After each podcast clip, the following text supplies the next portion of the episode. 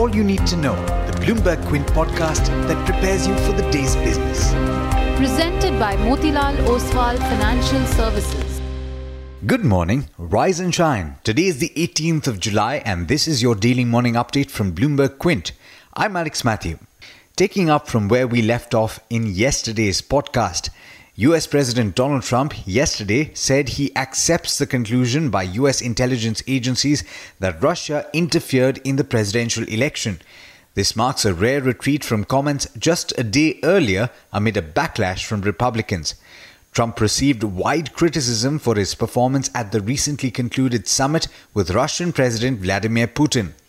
However, even with a prepared statement in hand, he introduced doubt looking up from the text and saying that the meddling in the 2016 election could also have been other people.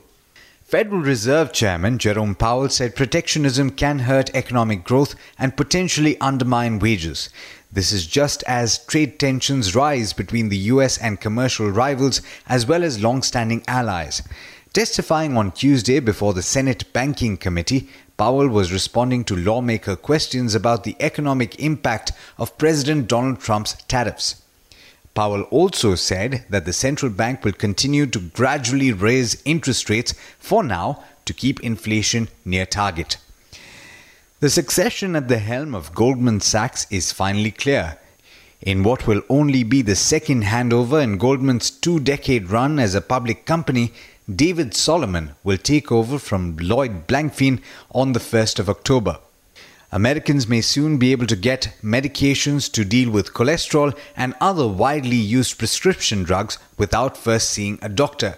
This is the first step in what could amount to sweeping changes in how patients access treatments for chronic conditions. That's a significant update for several Indian pharma companies.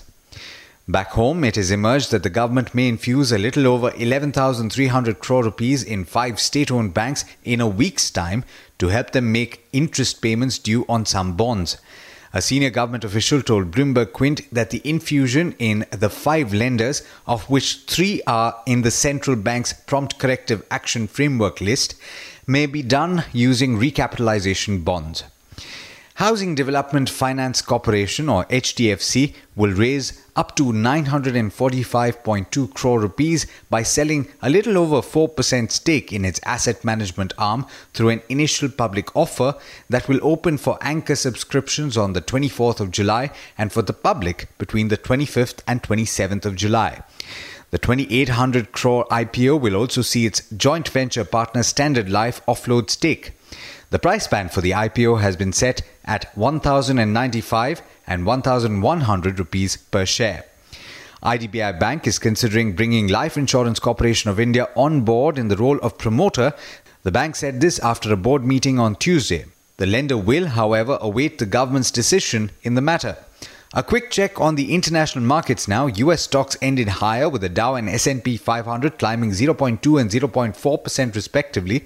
The tech-heavy Nasdaq was the biggest gainer, up 6 tenths of a percent. Asian stocks had begun the day strong with all three early rises comfortably higher in early trade. The Nikkei in Japan was the lead gainer, up about a percent. It's now over to Darshan Mehta for the trade setup for the day in India. Good morning, Darshan. How's it looking? Hey, hi, Alex. Uh, hello, everyone. Uh, the start looks decent. That's what the SGX Nifty is indicating. But it will be a result heavy day today. Among the Nifty company, it's only Ultratech Cement, but lots of interesting mid caps. Bandhan Bank, JK Tyre, Mahindra CIE, Mastek, Mindtree, NIIT Tech, Sasken Technologies, RCom. All these companies will be reporting numbers today.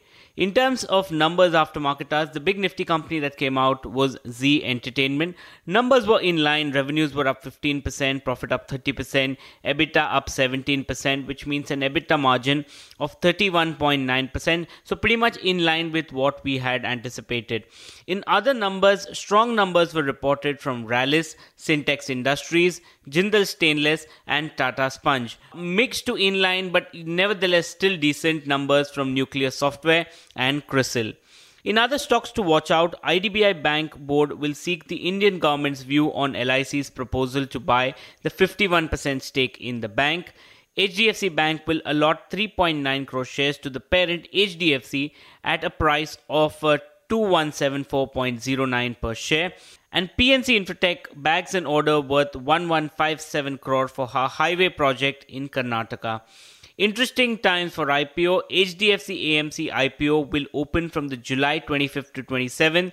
The price band has been fixed at 1095 to 1100 per share.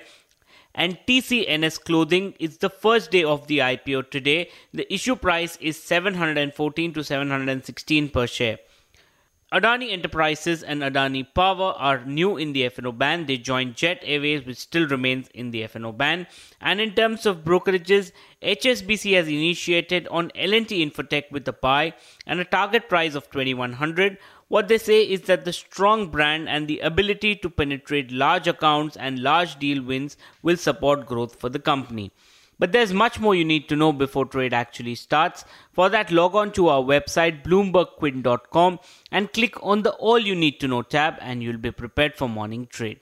Thanks, Darshan. Well, that's all we have for you on this podcast, but there's a lot more on the website, just like Darshan said. So do check it out. It's www.bloombergquint.com. This is Alex Matthews signing off. Have a great day.